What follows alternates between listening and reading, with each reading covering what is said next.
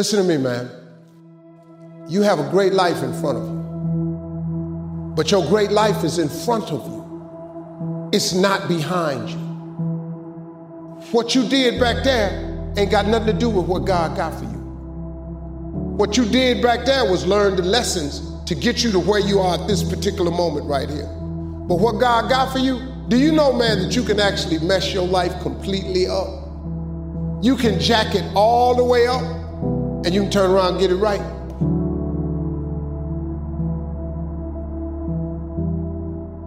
Do you understand that you could have had a baby out of wedlock and still be all right? Do you know that you can be divorced multiple times and still be okay? Do you understand that you cannot have a degree and still be just fine? You wanna know how I know? Because I'm telling you what I know. I lost everything twice. I don't know if you've ever lost everything before, but I've been bottomed out twice. I done seen rock bottom two times. I've been through some walls up in here, man. I'm just trying to tell you, man, God is really with you. You ain't gotta believe me, but keep doing it without God. Let me know how it worked for you. Matter of fact, write a book on how to make it without God. Cause I wanna, I wanna read it. I wanna read the first page, and then I wanna read the last page, cause there ain't gonna be but two You can jack your life all the way up. God is in the forgiving business. You can make all the mistakes you want to make or think you shouldn't make. God is in the get it together business. If you got dreams and visions, I got news for you. God is in the make your dream come true business. He did it for me. How he won't do it for you? A lot of y'all better than me. I'm just gonna flat out tell you. Most of y'all ain't done what I had to do to get to where I am today. You just ain't had to do this type of dirt. You ain't been homeless, so what? What you? You ain't you ain't got to scrap like me. Most of y'all didn't come. You're not old as me. I've overcome it all because I have a relationship with Him, and you can listen to me and tell that I'm not a perfect person. I am not a perfect Christian. I have my flaws. I am a flawed human being. But guess what? You are too. You ain't got it all together. I dare you to say you do. I make a lot of money, man. But guess what? I ain't got it all together. I'm hurting. I'm hurting, man. Everybody tripping through something. Everybody, I don't care who you are, you're going through something. But if you got God, you can make it. I'm just telling you this little piece of information. I don't see most of y'all most of the time. So you're sitting here, you're kind of looking at me a little bit odd. Why Steve talking like this stuff? I'm just trying to put you put you on game. All y'all want to be successful and you want to be happy, but you got to get there. It's a shortcut to getting there. The shortcut to getting there is the relationship with God. If you try it without it, you're going to fail miserably. You're going to sink, man. It's going to be ugly for you. Now, this is what you got to do identify your gift and get busy with it. God gave all of you a gift. Identify your gift. It is the thing that you do the absolute best with the least amount of effort. That's your gift. Get busy at that. If it's drawing, if it's teaching, if it's sharing, if it's caregiving, he put that gift inside of you. He didn't hide it under a rock or put it under the mountain or put it on the mountain somewhere. He put the gift in you. You look at me any kind of way you want to. What I'm just telling you is real. That's how you become successful. Identify your God given gift, what He gave you at birth. If you do that, God will open up the windows of heaven and pour out a blessing that you won't have room enough to receive. I am telling you, that is a fact. The easiest thing I've done was to get out from under the labels and to live the life that I live. The most difficult thing I've ever done was to believe that I can do it. The difference is that when you don't know what's impacting you, and it's, it's something that that's holding you down and you're not aware of it. There are things that when you, in, in my situation, when you live in a dominant culture that is designed to destroy your sense of self and your belief in yourself, and, and you have to learn ways in which you can begin to connect with this power that you have within yourself to handle where you are. The key is to be constantly in a perpetual process of discovering the truth of who you are and fighting constantly to look for ways in which you can escape the inner conversation between ages zero and five. We determine what's available to us and what's not available to us. And so that was a defining moment. I knew there are certain things I could not do, certain places I could not go. They used to have signs on Miami Beach that said Jews, dogs, and coloreds not allowed. And so now you have to operate within the constraints of, of the dominant society and the things that they've created for you. And it's a challenge to see yourself beyond that and to work to get outside of that even after those laws have changed because that has become so much a part of you. You unconsciously operate within the parameters of what has been put in place. Like you go to, you're driving on the expressway, the 405, and, and, and you'll get off on an exit that you weren't going in that direction, but you unconsciously did it because you've done it so many times that many people, because they're not making a conscious, deliberate, determined effort to think outside of what life has thrown at them, they end up doing the same thing over and over and over again. Einstein said that thinking that has brought me this far has created some problems that this thinking can't solve. And so, through relationships, through reading, through studies, through goals and dreams beyond your comfort zone, it, it allows you to begin to live out of your imagination as opposed to out of your history. Disney said, the imagination is a preview of what's to come. They have to expose themselves to something that will give them a different vision of themselves. And in addition to that, they have to put themselves in a community of what I call OQP, only quality people. A gentleman who dramatically transformed my life, I was a junior at Booker T. Washington High School in Miami, Florida. And I went in his class looking for another friend. And, and he said, Go to the board and work this problem out for me. I said, Sir, I can't do that. He said, Why not? I said, uh, I'm not one of your students. He said, Do it anyhow. And the other kids started laughing, saying, He's Leslie. He's DT. And he said, What's DT? He's his brother is smart, but he's the dumb twin. And, and I said, I am, sir. And he came from behind his desk and he pointed at me. He said, Don't you ever say that again. Someone's opinion of you does not have to become your reality.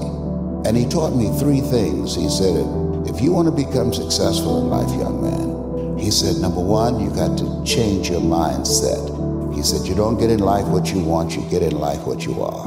Number two, practice OQP, only quality people you earn within two to three thousand dollars of your closest friends.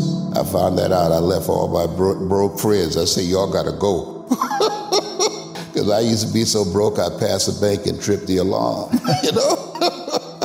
and the third thing he said, develop your communication skills. Because once you open your mouth, you tell the world who you are. He said, those are three major things that you want to work on that will liberate you from living in Liberty City, living in poverty in Overtown. It will help to escape out of where you are right now because I see you watching me and I know you want more. I can see the hunger in your eye. You get hungry by finding something that's you. I believe that all of us are born unique, but most of us die copies. You got to find out what is it that turns you on, what resonates with you. Uh, one of the things that I realized and what allowed me to become successful as a speaker, the speaking industry has been hijacked by people who speak to sell, and it's, it's okay to do that and make money. I speak to change lives because somebody spoke and changed my life. So this is my passion.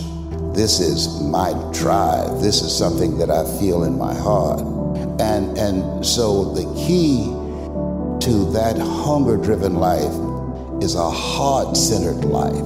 I didn't do what I'm doing for years because of my programming, because of the culture in which I was raised in. I would see other people with, with degrees and PhDs and and MBAs and credentials I don't have, and I convinced myself I couldn't do it. But Mr. Washington, on that day, we became friends, and, and he taught me not only someone's opinion of you does, does not have to determine your reality, he said that you have to work on yourself and you have to have an unstoppable attitude, and no excuse is acceptable, and you've got to, to make it a, a priority, a non negotiable in your life, and hold a, a constant vision of what it is you want to achieve. See it accomplished and go all out. Find a way to win in spite of the setbacks, in spite of the disappointments, in spite of your failures. I, I tell people when I'm giving presentations, you will fail your way to success. I have a saying is life knocks you down, try and land on your back because if you can look up, you can get up.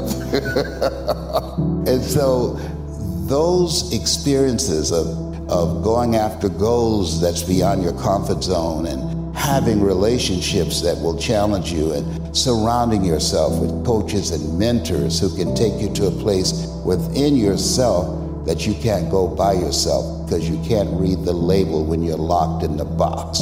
And so those experiences, they challenge you to go to that next level and continue to move forward in your life, doing new and exciting things that eye has not seen, ear has not heard, nor has entered the heart of mankind what God has in store for you when you live a hard centered life, deciding that you're going to live a life that will outlive you. You're going to live a life that counts, a life that will build a legacy and change the planet. You know, Horace Mann said, we should be ashamed to die until we've made some major contribution to humankind. And so my goal is to make a, a major contribution to humankind. Every day when I get up, my mindset is, what is it that I can do to touch and impact somebody's life today? What is it? What does that look like? Don't live the life that has been given you by their circumstances, by the people that's around you. Sidney Poitier wrote a book called The Measure of a Man. And he said, when you go for a walk with someone, something happens without being spoken. He said, either you adjust to their pace or they adjust to your pace whose pace have you adjusted to? And so there are things that we pick up and we think that they're our choices, but they're the choices that we've been programmed by life to, to do. I mean, we, when we leave our homes in the morning, we're bombarded with over 6,000 advertising hits through Facebook, through Twitter, through Instagram, through television, through our phones, and through our communities uh, and through the computers. And so all of these things are impacting us every day. So if you don't have a program for your mind, then your mind is going to be programmed and you'll find yourself doing things that you did not know and that they affected you, that they, through marketing techniques and strategies, that they will create a thirst within you. I came up in an era that said if you built the best mousetrap, the world will be the path to your door.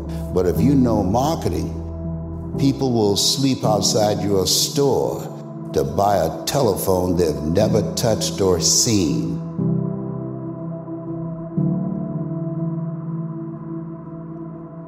How many times has God showed you something in your imagination that you thought was so wonderful? And then you took it in there to your family and your friends and you shared it with them and they shot it down.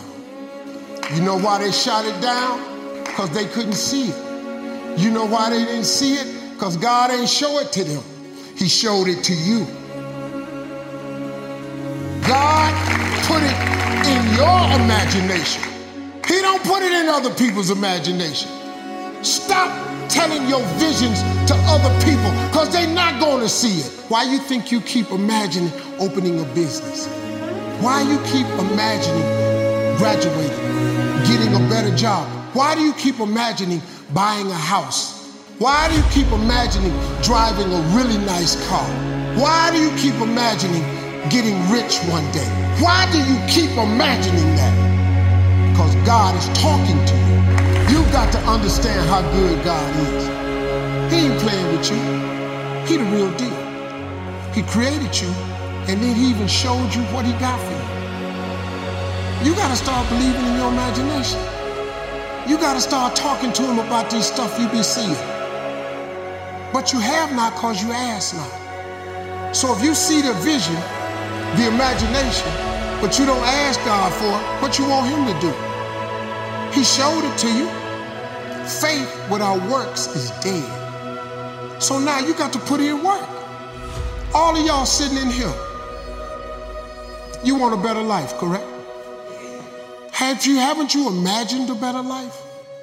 Okay, who, who you think he showed it to? He showed it to you. Why you think he showed it to you? Because he want to give it to you. But if you don't work, if you don't ask him for it, he cannot give it to you because he created us with the power of choice. We make choices every day. If you decide that you will be poor, there's nothing I can do. You're going to be poor. If you decide to be rich today, who going to stop you? Who? If you decide you want to be rich, all you got to do is start. Why not?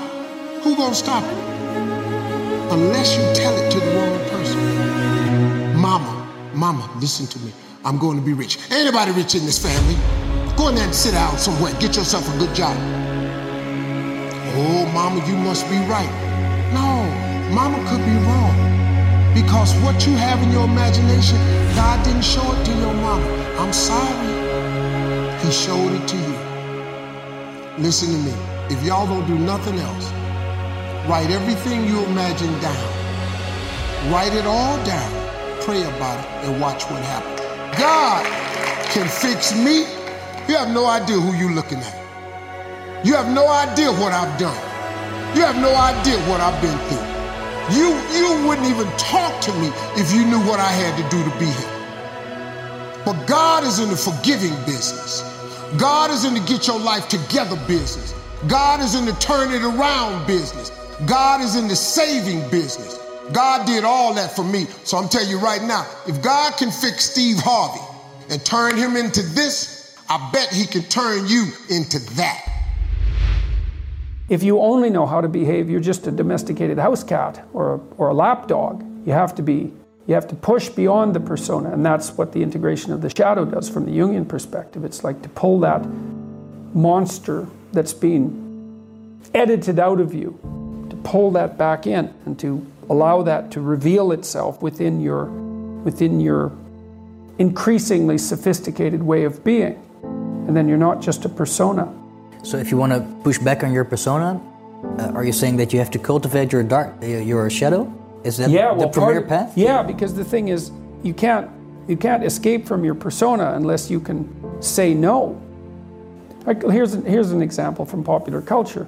Um, in the Harry Potter series, Harry Potter is obviously the hero of the story, but he's touched by malevolence. Right? The only reason he can stand up against evil is because there's some evil in him that, that he's incorporated essentially.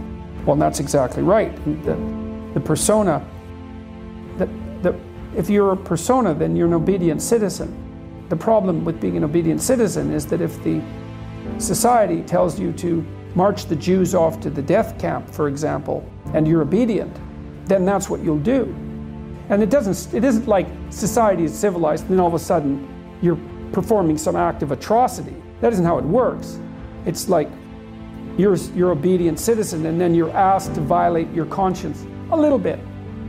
And you, you have to because you don't have anything other than that persona. And so, and that's obedience. And so, a little more obedience is demanded. You say, okay, well, then you're a little bent because the society is becoming a little bent. And then you're a little weaker.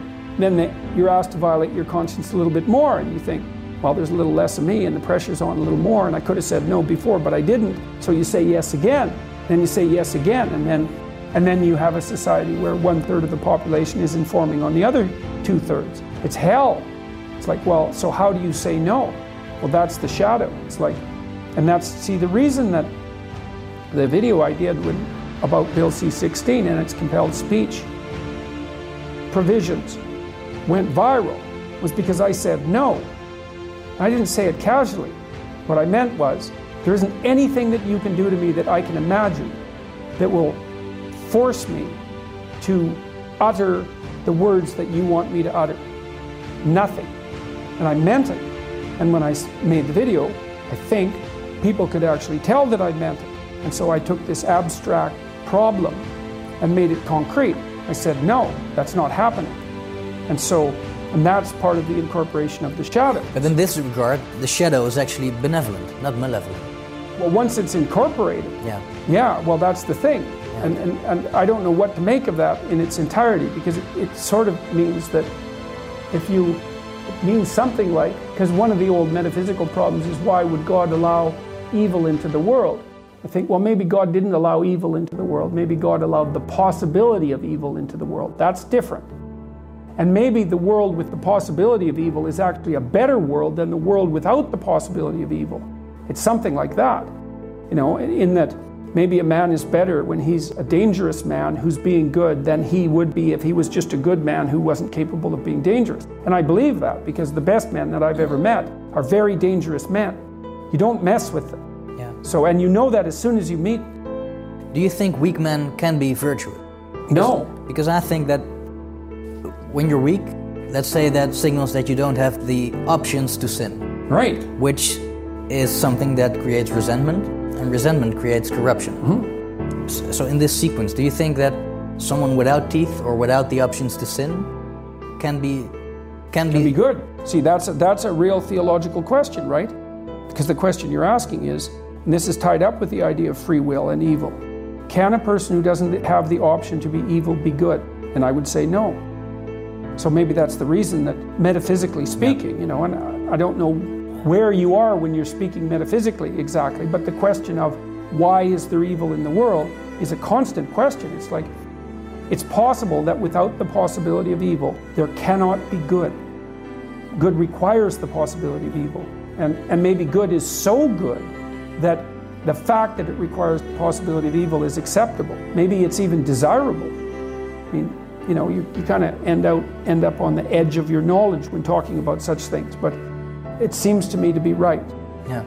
And it, and it seems to be right, be right in a lived sense, you know, like um, I met Jocko Willink, he's a good example. I mean, Willink was the commander in Ramadi, I think, and you know, you can say what you want about American military involvement, it has nothing to do with that, really, not, not at this level of analysis. He's a tough guy.